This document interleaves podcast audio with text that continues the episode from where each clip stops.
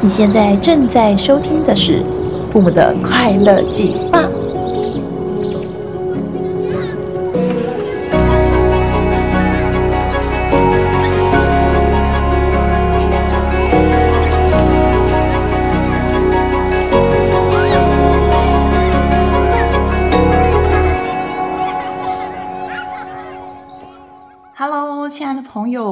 收听我们最新的《父母的快乐计划》Podcast。今天很高兴，我们邀请到 Latisha 来和我们一起分享，我们曾经没有分享过的领域。好，我们之前分享了很多关于父母教养啊，或者是说父母自我成长的部分。但今天呢，呃，也算是父母自我成长的一块部分啦。就是父母要快乐的话，我们应该要如何可以真的很快乐？啊、呃，除了从内心之外，我们外形可不可以做一点，为了自己的变化，或是为了自己的学习？好，所以 Latisha 呢是一个日韩认证的非常专业的色彩分析师，然后他也拥有个人形象的顾问执照。所以呢，呃，待会儿我会请 Latisha 来跟我们一起分享一下，如果今天身为一个父母，我们想要从个人风格形象，或者是我们单纯的只是想要穿得好看一点，我们到底应该要怎么做？OK，所以欢迎 Latisha，Hello。嗨，漫华，嗨，漫华听众，大家好，我是 Latisha。那我先简单的跟大家做自我介绍。那我是一个拥有日本跟韩国两国认证的色彩分析师，那同时也是一位拥有日本协会认证的颜分析跟骨骼分析的认证顾问。那我是希望可以透过有效率、理性的方法呢，帮助女性建立自己的品味，打造一个时尚又实用的衣柜。我觉得你讲的这个话题好像最近在台湾还蛮热门、蛮蛮红的，对不对？尤其是针对妈妈来讲，我觉得有效率又实用的衣柜其实非常的，呃，非常的实际。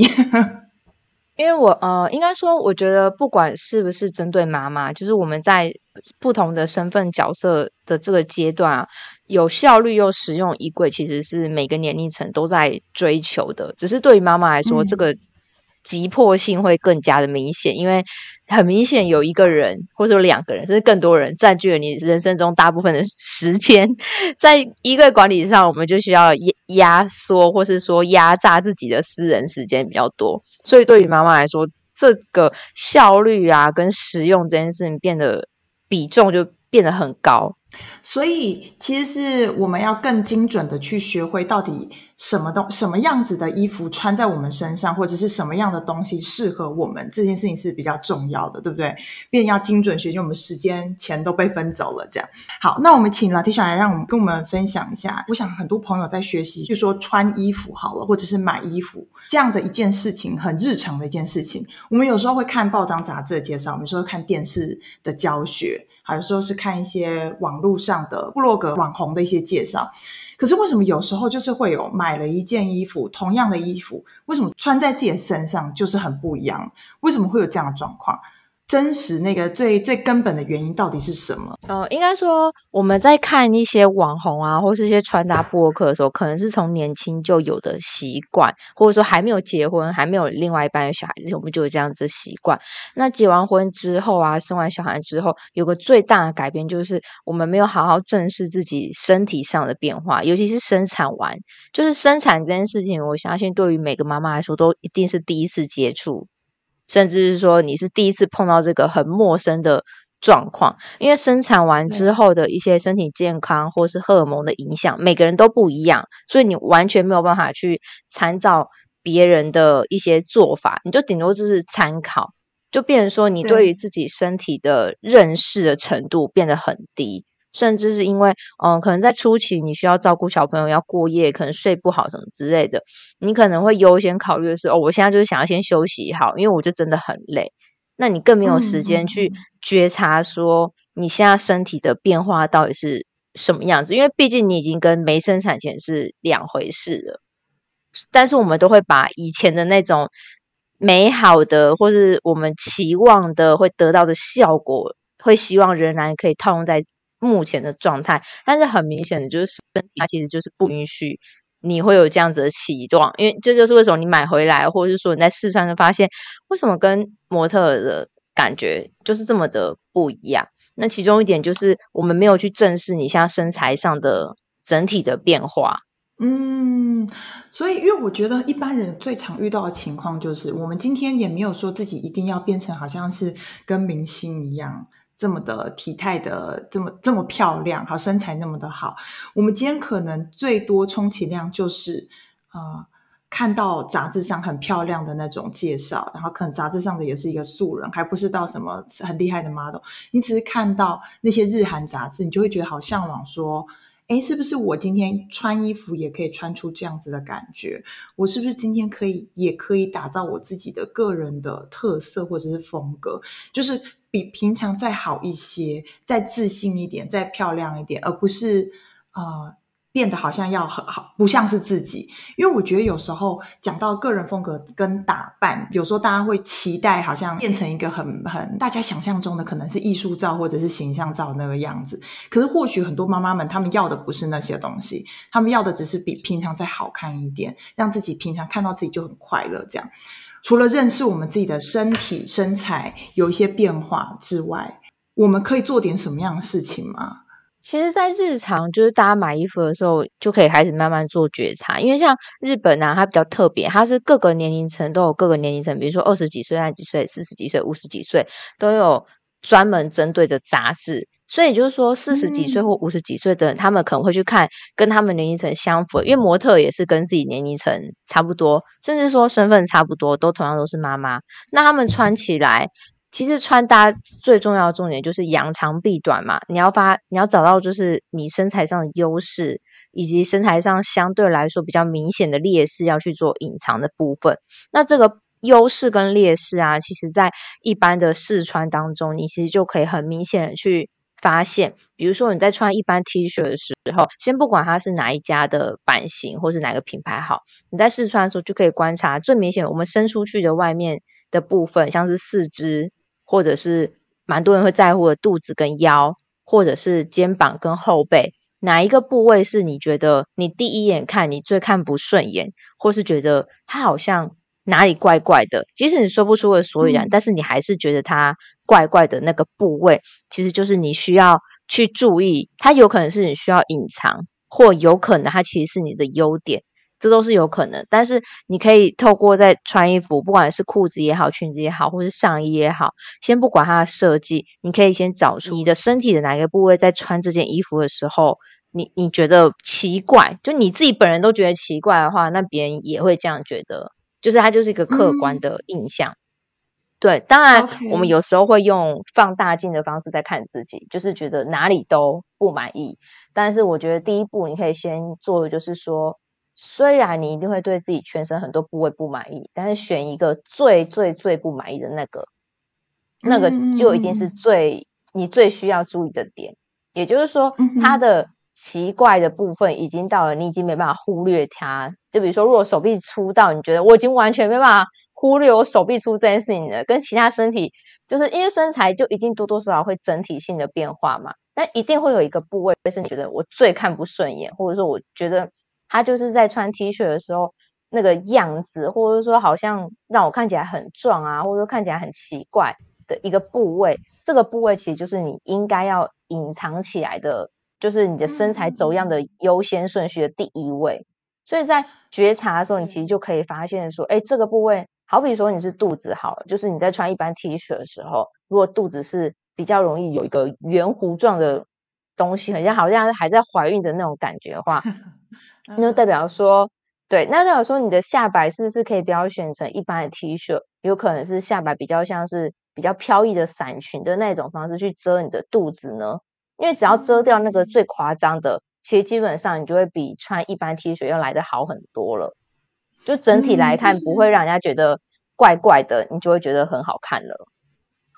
对，所以这个就是我们可以去开始去做行动的第一步。我觉得很多朋友，或者是有时候甚至我也会，例如说今天我想买衣服，你就想要让自己全面性的变好看，可是你就不知道那个全面性是什么。所以相反的，是不是？如果说我今天发现我自己身身上我的身材某个地方是让我觉得特别满意的，那我就是把这个地方表现出来就可以，就是遮掉一个最不满意的地方，表现一个最满意地方，会不会？我有学到吗，乐蒂莎？对啊，就是如果你展现一个你觉得你自己最开心的。其实先不管整体穿搭，你自己本人就变得很开心。嗯、那当然，我们把一个最不好的遮掉，嗯、然后把最好的展露出来，整体的穿搭它其实看起来也会是好的，就比你以前的过往的搭配比起来，它就会是好的。那当然，一方面也是会让你的心情变得更好。我觉得现在我我们可以帮那个听众跟观众朋友问一下，因为形象顾问、形象顾问这四个字好像听起来就是会给大家某个既定的印象。那今天我们既然有机会可以邀请到 Latisha 来跟我们分享一些让我们可以变漂亮的一个专业方式。好，那我想要先请 Latisha 跟我们介绍一下，到底什么是形象顾问？因为我们可能听到形象顾问，oh. 很多人心中的形象会是他可能穿套装。好，可能是呃，看起来就是很专业，可能是西装外套，可能是什么？好，但是这个是日韩的形象顾问吗？那一般人会需要形象顾问吗？嗯，这多少其的确还是跟文化有点关系啊。就是刚开始形象顾问在进来台湾的时候，比较多数在服务的客群，大部分都是以商业化为主，或者是中。高阶主管他们会对于形象这件事情有比较高度的需求，因为毕竟他们在参加的宴会、酒会、商业型酒会、商业型的会谈，会嗯，因为形象决定一些很关键的一些订单啊，或者什么的。所以刚开始在台湾使用也也的确都是比较 for 中高阶主管，这也是为什么刚开始或者说大家认知的形象顾问就是一定要穿西装跟打带，那是因为我们在做的时候。的否的，应该说面向的职业就是否商业性为主，所以顾问们因为要展现自己的专业，同样也会用相同的打扮或者是相同的服装礼仪去面对这样子的顾客。那当然，在日本跟韩国，呃，因为他们两个国家对于美的追求是比较比较应该说比较极端的，比较多元的，所以他们有很多种风格。嗯、所以在日本跟韩国，所谓的形象顾问。与其说是形象顾问，不如说是风格顾问，因为他们会有各式各样 for 不同的职业，比如说幼稚园老师或者是一般的职员，就是会有更加的把阶层往下降，更加平民化，更加在地化，或者是更加应该说通用性比较高的，就是一般人在用的服装的风格，所以他们的形象顾问比较像是风格顾问，就会很像是你一个很会穿的好朋友在给你一个很专业的建议。他们就是把一个统一的一个风格的标准，用非常快速的方式去做推广，因为他们也会跟产业做结合。所以你会发现，这些风格顾问他不单纯只会给你建议，你甚至可以在很多地方都可以获得很多的资源跟支持。所以其实呢，我们你像你刚提到的，在那个日韩，他们其实把这个专业把它扩展到很多生活中的不同的层面。那其实。嗯，相对的，就是我们身为家长，我们也有可能会需要，例如，因为我们会去参加一些不同的场合嘛，我们去参加小朋友的，呃，就说成果发表会，参加小朋友的学校毕业典礼，我们也是会需要的，对吧？所以，如果以这样子讲起来，是说我们应该要其实认真面对这件事情，因为我们我我自己有感觉到，自己在对于美的追求，好像都是需要的时候我才去追一下，但平常我也喜欢看一些关于就是这些。啊，例如说有些网红的这些分享，但是我并不会在这个过程中好像学习什么事情，好像对我来讲就是一个消遣而已。好，就是我爱看，但是它对我来讲是消遣，我并没有因此而而做什么样太多的变化。但其实这件事情好像比我们想象中还要重要，它是可以很好的融入在我们的生活中，让我们对自己有更多的认识，然后去打理我们的。外在的条件，然后让我们变得比较开心一点，这样。对，就是如果他们的日常就是帮客户服务的时候，其实并不会穿到完全的套装，除非说他是呃去企业做演讲。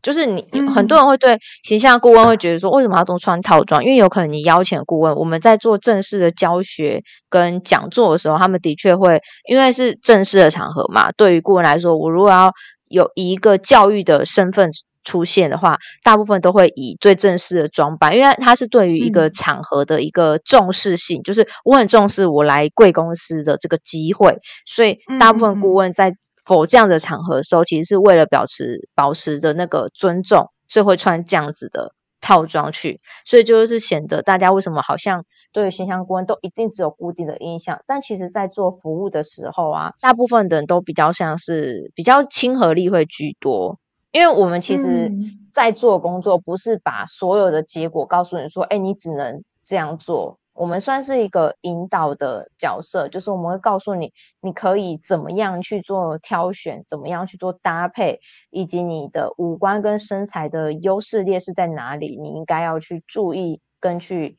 呃可能去觉察的部分。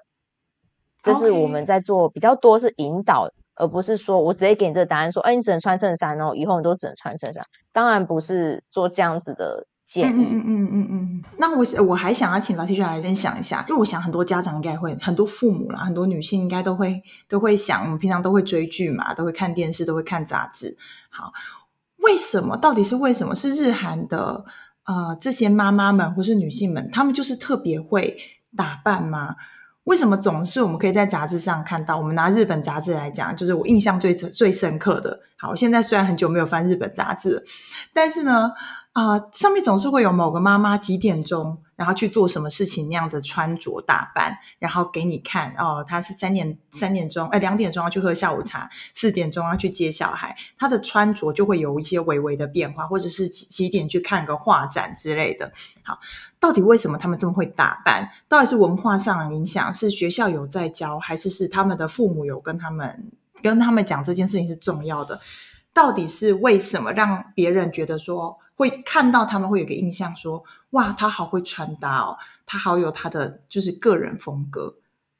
我们的我我们的生活到底是有什么样的差异？为什么他们可以这么厉害？哦，其实我觉得日本跟韩国女生并没跟台湾人比起来，并没有说他们的美感特别厉害。因为相信大家应该有听过，美感是可以培养的，是可以练习的，嗯、就是它不，它可是可以越来越好的。像呃，为什么我会觉得说我们跟其他国家差那么多？因为我觉得是少了比较多的练习。你要想，嗯、呃，每一个妈妈她可能在小朋友，比如说每一次毕业典礼，她都盛装打扮的话，所以小朋友毕业典礼有几次？幼稚园可能一次，小学一次，国中一次，高中一次，甚至大学一次。所以他在他的小朋友人生当中，他可以练习五次的他小朋友毕业典礼的正式着装。就是他如果每一次都很慎重打扮的话，嗯、那如果说他有两个小孩，那就十次；三个小孩就十五次。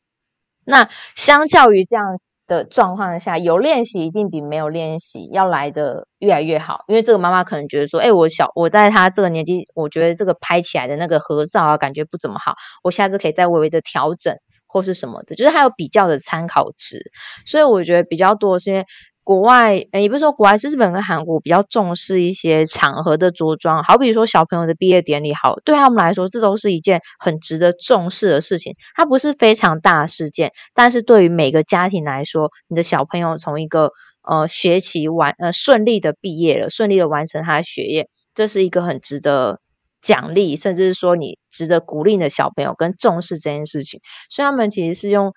以身作则的方式，爸妈在做一个。有场合礼仪的着装，其实小朋友也会很慎重的对待他的学业。就比如说，哎，我顺利的拿到了这个毕业证书，我上台颁奖，可以让我爸妈看。其实我觉得它是一种潜移默化的。那小朋友也会在小的时候就会知道说，嗯、哦，我爸妈会在毕业典礼的时候穿的很好看，特别好看。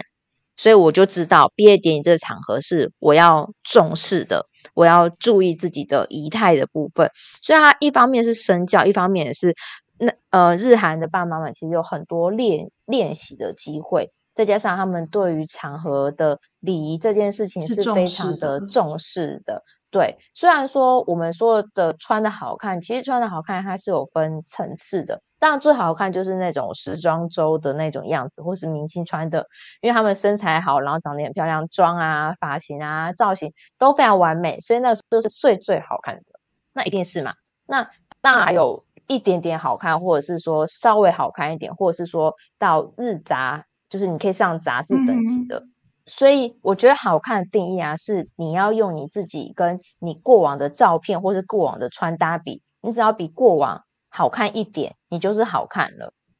因为你用别人的标准，其实对于每个人是不公平的，因为他们练习了很久。杂志上模特拍出那些照片，可能是从一百张照片、一百张姿势里面筛选出一张最好的。你要想，他们练习一百次，然后我们只练习一次，怎么可能跟练习一百次的人比呢？就是他们一定会做得最好啊。没错，我觉得现在看到很多的状况也是，呃，我想应该现在台湾有蛮多的妈妈跟女性都蛮会打扮的。那如果我们今天特别 focus 在妈妈这个角色上的话，其实很多时候妈妈也是刻意去帮小朋友打扮。或许我们也可以把这个练习的机会给我们的小孩，就是让他们从小就开始慢慢的练习自己的穿着。因为你刚提到这一点的时候，我有发现，例如说在欧洲也是一样。尤其是大家都会很觉得说，哎，例如说法国女生、法国女好会穿衣服，有没有？每次一走过去，你就觉得奇怪，那些衣服都不是什么大牌子，就是你也不容易看到什么我们想象中的名牌 logo 在上面。可是为什么同样是一件风衣？诶，他怎么可以挑出适合他的风衣？为什么同样是一件就是衬衫或者是牛仔裤，为什么他们穿出来就很有他们的他们的感觉？我觉得这或许就是真的是呃，把美感真正的融入在生活里面，从小不断去练习。那像你说的，我觉得尤其是国外更更明显的是跟自己比这一块，亚洲可能还蛮常会有跟跟别人比的这种状况。国外我真的是很很有感受，就是他们真的都是我我不只是美感啦，就是跟自己比，所以我自己在猜想，不专业的人的 猜想，可能就是因为这样子练习，然后不断的跟自己自己跟自己去调整的一个过程，让他们变成是很会穿衣服这样，所以我觉得。或许今天听完，就是父母们可以把这样的一个呃练习机会，慢慢的释放给自己的孩子。那当然，你要释放给孩子之前，你自己可能我们可以做的事情，像是刚刚 Latisha 一开始提到的，就是我们可以针对我们自己身上，例如说最不满意的部分，然后可以做一点调整；最满意的部分，我们可以做一点，就是你刚刚说扬长补短嘛。好的一个方式去凸显，就至少这是一个今天我们 Podcast 可以学习到，可以立刻带回去使用的一个方式。这样，OK，那我想 Latisha 最后呢，在节目的尾声，我想要请你跟我们分享一下，就是以你目前服务的客户的经验。我记得上次跟你聊的时候是一百多组的客户，你已经有服务过了嘛？好，以这么丰富的经验，我想要请你给就是。应该说，先跟我们分享一下说，说客户最大的问题点到底是在哪里？那我们应该如何去突破它呢？其实来找我的客户啊，就是我，我当然我们会先聊一下嘛，就是他对于自己的认知啊，或者期望的影响。但其实每一个人对于自己的认知其实是清楚的。就是如果说我、嗯、我想要问大家，就是听众的大家说，你会怎么样形容你的穿搭风格，或者是说你喜欢怎么样的穿搭风格？通常大家喜欢的跟偏好的跟你自己无关的，其实都是蛮符合的，就是没有不符合，只是说我们会对于某一个形形容词的认知跟想象是比较狭隘的。就好比我蛮我蛮喜欢举可爱，因为每次可爱大家都会想到就像小朋友一样要非常可爱，或者说要长得非常童颜的那种可爱，是大家会想象的。对，就大家以为就是说，哎。如果我是可爱风格，我是不是要穿的很像，就是很多小点点、很多小碎花这种？但其实可爱这件事情啊，它不是只局限说我一定要就是很多小碎花、很多小圆点、很缤纷的彩色。在衣服的设计上，因为设计是可以有不同的想象，尤其牵涉到衣服的材质啊设计。其实，在可爱，它也可以只是你的下摆的时候多一点小小的波浪，它也可以让这件衣服变得可爱。就是可爱的程度可以有多有少，嗯、所以被判断说是那一个风格的时候，其实你也不用担心，就觉得说哈，我很讨厌这个风格诶，因为可爱其实是超乎你想象，嗯、所以我觉得大家对于说每一个风格的形容词的了解其实是不够多的，因为你们会把它既定一个印象，比如说你讲到经典或是。传统或是典雅的设计，你可能会想到是凯特王妃每次出席的时候都穿的那样子，那就是经典。嗯、但对有些人来说，可是这样就是老气啊，就一点都不典雅。但是你你可以看哦，对于外国人来说，凯特王妃那样其实是非常优雅的穿搭，但对于韩国人来说，优雅的穿搭又是另外一回事。对于日本来说，嗯、优雅穿搭也是另外一回事。所以各国对优雅的想象跟设计的想法都可以很不一样。所以我是觉得大家会对于风格的名词的了解是比较狭窄的，因为我们很容易就跟一张照片或是某一个人的形象直接连接在一起，然后会觉得说，哈，可是我又不长，我长得又不像凯特王妃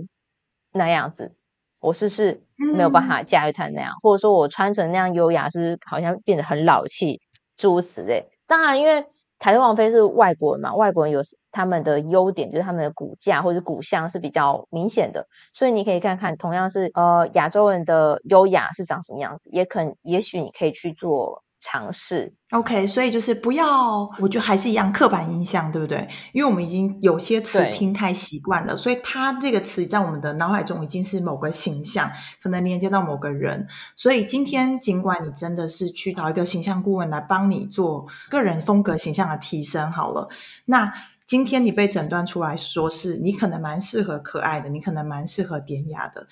就是先尝试看看，因为这个。形容词其实是包含了非常多你可以尝试的，应该是说一定是有你不能尝试的部分，但是可以去找到你可以尝试的那一块。对，就是同样一个形容词，它其实有很多表现的方式，比如说它的表现方式有二十种，好了，你可以从二十种优雅的表现挑出一个你喜欢、你也愿意尝试的那种表现方法，嗯、或是那一类设计的服装就可以了。然后接下来就是我们一般人要如何去突破我们对于美的认知。哦这么狭隘的这种想法，因为因为大家其实不会太常去看，就是各个品牌，就是其实世界上有非常多品牌，每个国家都有自己的就是服装品牌嘛。嗯、然后，如果大家要去摆脱，就是对于服装的，应该说对于风格的突破，因为我前阵子有写五官风格的二十个品牌介绍。你大家可以去看看，同样一个类型，就算可爱类型啊，二十种品牌，他们怎么样去表现出可爱的感觉？那优雅类型，它怎么样去表现出二十种什么叫做优雅？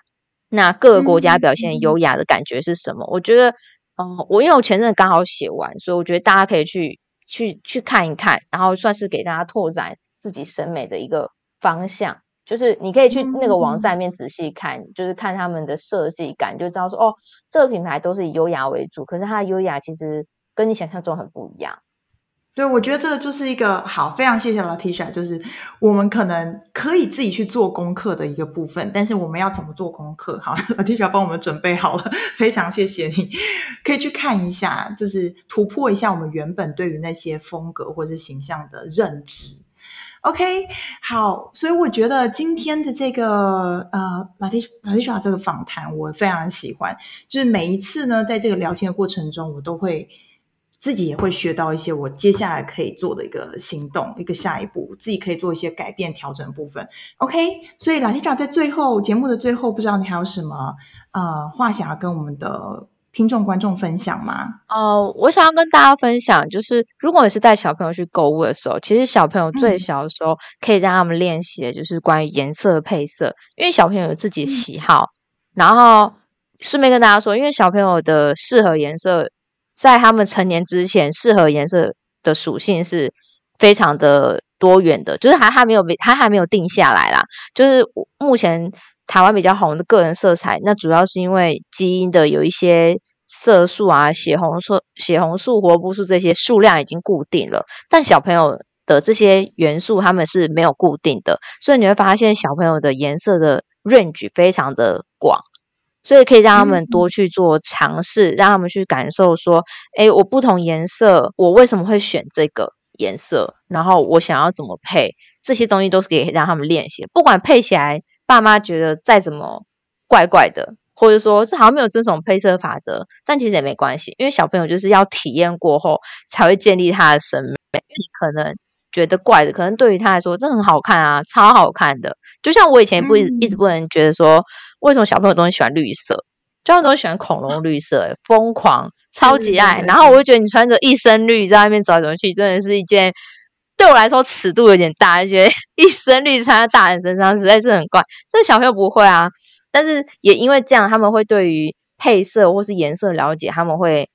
更加的认识。因为当他们穿出去的时候，用身体全身去感受颜色这件事情，是最快学配色跟审美的一个方法。所以可以让小朋友放手的，让他们直接去做选择，嗯、说我今天想穿什么颜色跟什么颜色。对，我觉得这是非常好的建议。那希望听众朋友们，大家也可以回去，就是真的让孩子试试看。在瑞士，有时候你的确可以看到穿着绿色裤子，或是红色裤子，或是黄色裤子在外面走的人，就是这些鲜艳鲜艳色彩。其实我说大人啊，就是的确一开始也是有点颠覆我的想象。不，先不管我觉得美不美，但是我觉得至少他可以有那个自信，可以把他喜欢的颜色穿在身上，这样。OK，所以今天我们开心，就是再次邀请到 Latisha。之前都是在社团里面做直播，然后没有一个非常正式的 Podcast 的专访，这样。那今天很高兴，Latisha 可以和我们分享这么多她的专业的经验，她的服务服务的这些经验，他的看法。那我希望大家都可以带走一些你可以立刻使用的这些方法。那在呃，可以跟大家分享一个好消息，就是在接下来五月底的时候呢，我跟老天小会有一个合作的联名课程。好，什么叫联名课程？就是因为呢，呃，在我这边有很多的父母朋友，我相信大家一定都是想要让你们的生活变得越来越好。那什么叫生活变得越来越好？就是我们的生活其实可以过得比较有质感，但是我们可不可以用一个比较像一开始 Latisha 他的。呃，品牌的目标是希望可以帮助父母们，啊、呃，帮助妈妈们、女性们可以打造一个有效率的，然后又是经济实惠的一个个人衣柜。好，所以呢，我们会透过三天的时间，我们会在五月二十五号，然后六月一号跟六月八号三周会有三天的时间，然后来。帮助你，像第一天我们是从突破你的盲点开始，提升你的衣着品味。所以很多时候我们就是有盲点没有突破嘛。那盲点没有突破，我们再去选购我们自己的个人的呃衣着，好，或者是小孩衣着等等的，那当然就会很容易买到一个放在衣橱里，但是就是只穿一次两次之后就不是很想去动它的那些那些东西这样。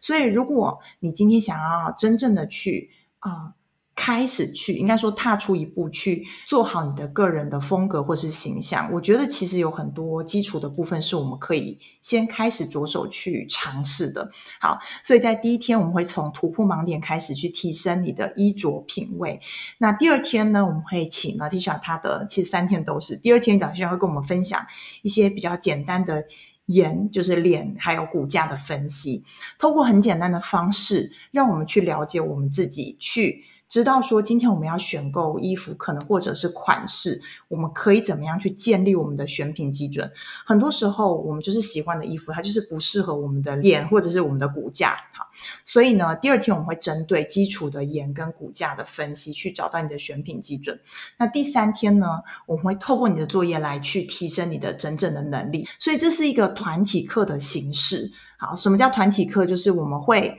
啊、好多好多朋友一起上课，当然我们那个那个人数会是小班制的。好，那很多朋友一起上课的时候，你就可以因此看到或者听到很多你可能没有想过的问题，或者是其实你真正在面临到，但是你其实你问不出来，因为它可能是你的盲点。